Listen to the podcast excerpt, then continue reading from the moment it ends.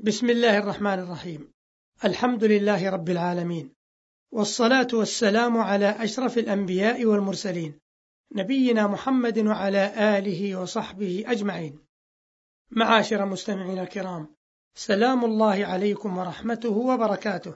أما بعد فإن الحديث ها هنا سيدور حول هداية قول الله تبارك وتعالى ولعلكم تشكرون فقد ختم الله عز وجل آيات الصيام من سورة البقرة بقوله تبارك وتعالى ولتكملوا العدة ولتكبروا الله على ما هداكم ولعلكم تشكرون.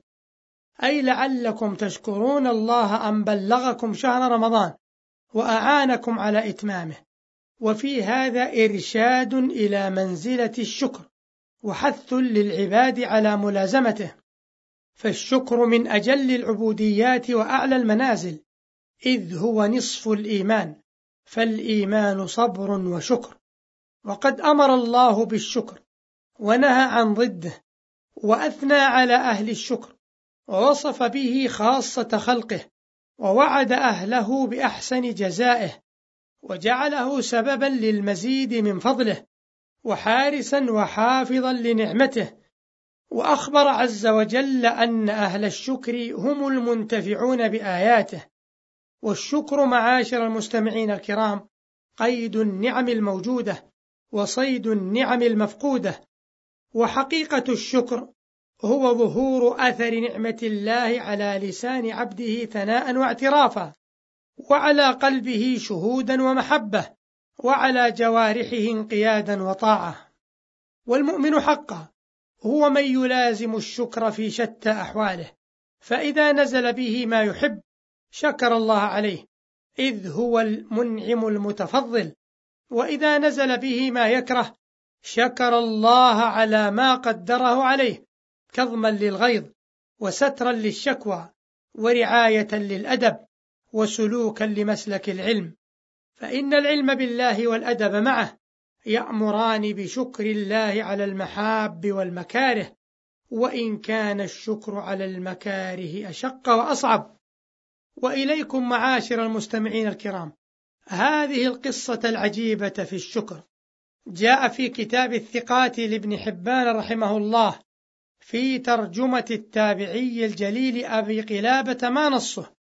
أبو قلابة عبد الله بن زيد الجرمي. من عباد أهل البصرة وزهادهم يروي عن أنس بن مالك ومالك بن الحويرث روى عنه أيوب وخالد مات بالشام سنة أربع ومئة في ولاية يزيد بن عبد الملك. حدثني بقصة موته محمد بن المنذر بن سعيد.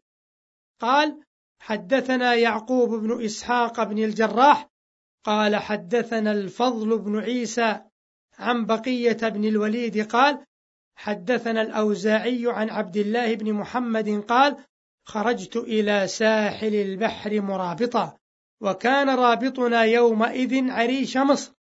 قال فلما انتهيت إلى الساحل فإذا أنا ببطيحة وفي البطيحة خيمة فيها رجل قد ذهبت يداه ورجلاه وثقل سمعه وبصره.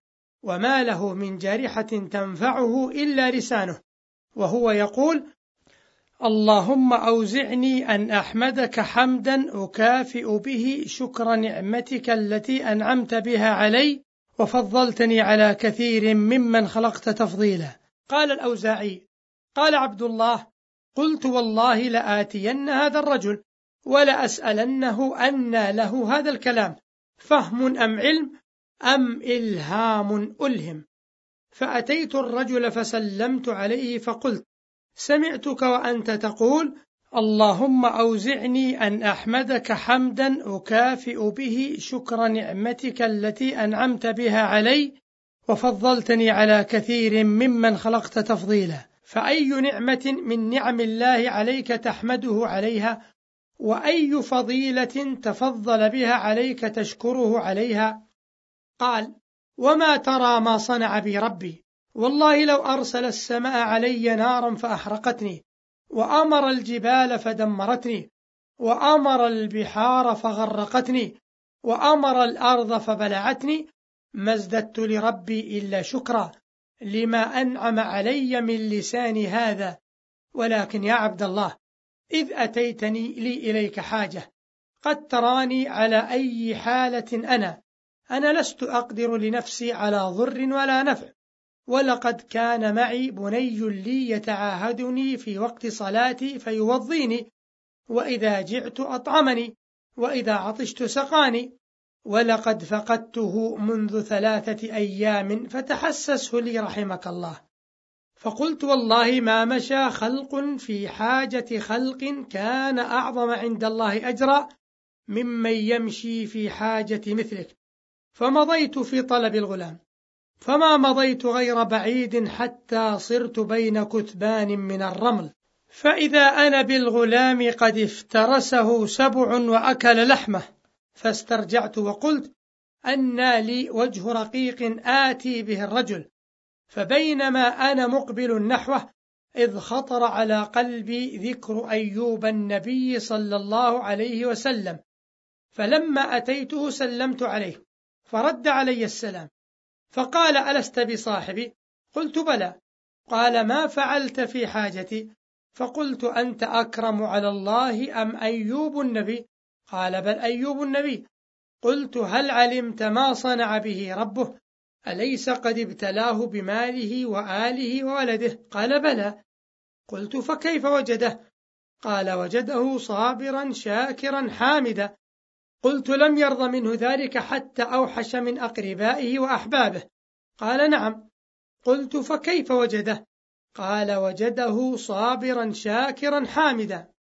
قلت فلم يرض منه بذلك حتى صيره عرضا لمار الطريق. هل علمت؟ قال نعم. قلت فكيف وجده ربه؟ قال صابرا شاكرا حامدا. أوجز رحمك الله. قلت له إن الغلام الذي أرسلتني في طلبه وجدته بين كثبان الرمل وقد افترسه سبع فأكل لحمه فأعظم الله لك الأجر وألهمك الصبر. فقال المبتلى الحمد لله الذي لم يخلق من ذريتي خلقا يعصيه فيعذبه بالنار ثم استرجع وشهق شهقة فمات. فقلت إنا لله وإنا إليه راجعون. عظمت مصيبتي. رجل مثل هذا. إن تركته أكلته السباع وإن قعدت لم أقدر له على ضر ولا نفع. فسجيته بشملة كانت عليه. وقعدت عند رأسه باكيا فبينما أنا قاعد إذ تهجم علي أربعة رجال فقالوا يا عبد الله. ما حالك وما قصتك؟ فقصصت عليهم قصتي وقصته. فقالوا لي اكشف لنا عن وجهه فعسى أن نعرفه. فكشفت عن وجهه فانكب القوم عليه يقبلون عينيه مرة ويديه أخرى ويقولون بأبي عين طالما غضت عن محارم الله وبأبي وجسمه طالما كنت ساجدا والناس نيام فقلت من هذا يرحمكم الله؟ فقالوا هذا أبو قلابة الجرمي صاحب ابن عباس لقد كان شديد الحب لله وللنبي صلى الله عليه وسلم فغسلناه وكفناه بأثواب كانت معنا وصلينا عليه ودفناه فانصرف القوم وانصرفت إلى رباطي فلما أن جن علي الليل وضعت رأسي فرأيته فيما يرى النائم في روضة من رياض الجنة وعليه حلتان من حلل الجنة وهو يتلو الوحي سلام عليكم بما صبرتم فنعم عقبى الدار فقلت ألست بصاحبي؟ قال بلى قلت أنى لك هذا قال إن لله درجات لا تنال إلا بالصبر عند البلاء والشكر عند الرخاء مع خشية الله عز وجل في السر والعلانية.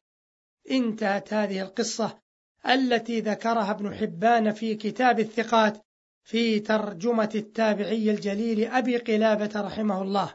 وإلى هنا ينتهي وقت هذه الحلقة التي دارت حول هداية قول الله تبارك وتعالى ولعلكم تشكرون.